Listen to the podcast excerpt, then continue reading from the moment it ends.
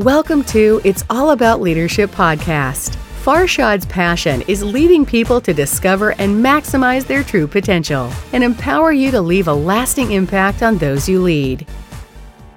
I'm sure every day you see and you hear a lot of great ideas that comes to your mind. You hear the news, you get emotional, you get upset, you hear good news, you get excited. So how is this mind and the brain works? I want to simplify for you. Our conscious mind grabs the information, whoever you're spending time with, whatever you're watching or listening, grabs the information, then transfer those to our subconscious mind.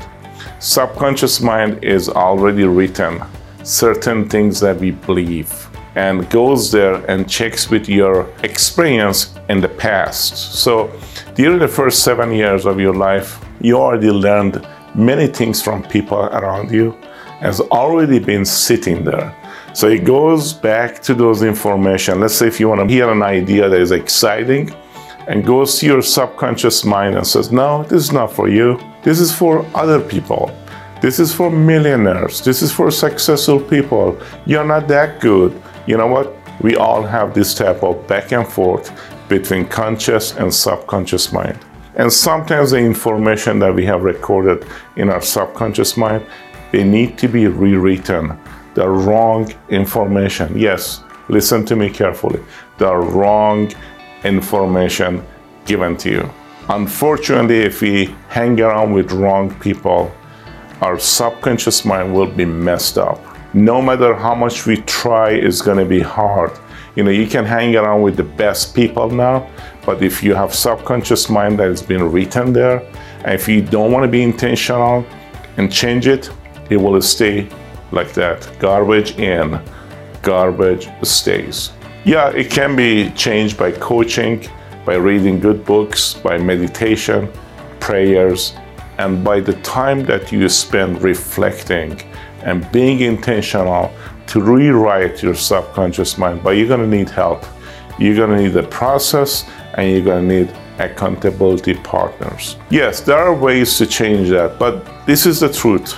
You get ideas and you are very capable and gifted.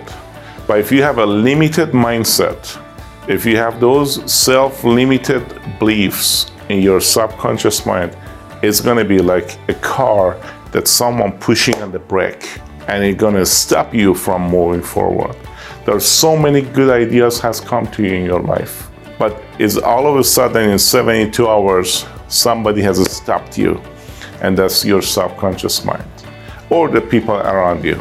In any way, you are in control and you can make the decision to start rebuilding and expanding your self limited belief.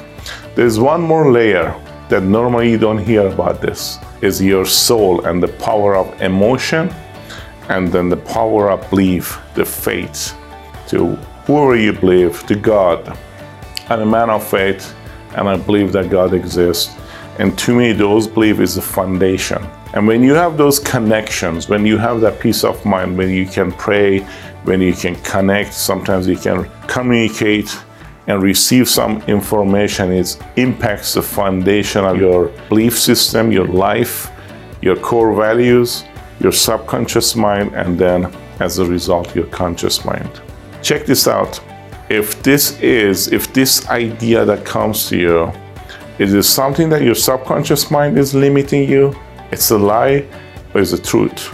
You can discuss it with some other people around you who, who are a little bit more successful than you and say, hey, I got this idea. I'm not sure if it's for me or not. What do you think?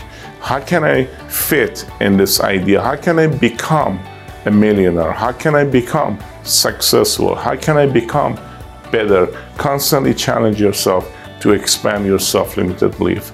And never forget, everyone needs a coach. Most successful people, they have a coach. The question I have for you who is coaching you? Thanks so much. God bless you. Stay safe.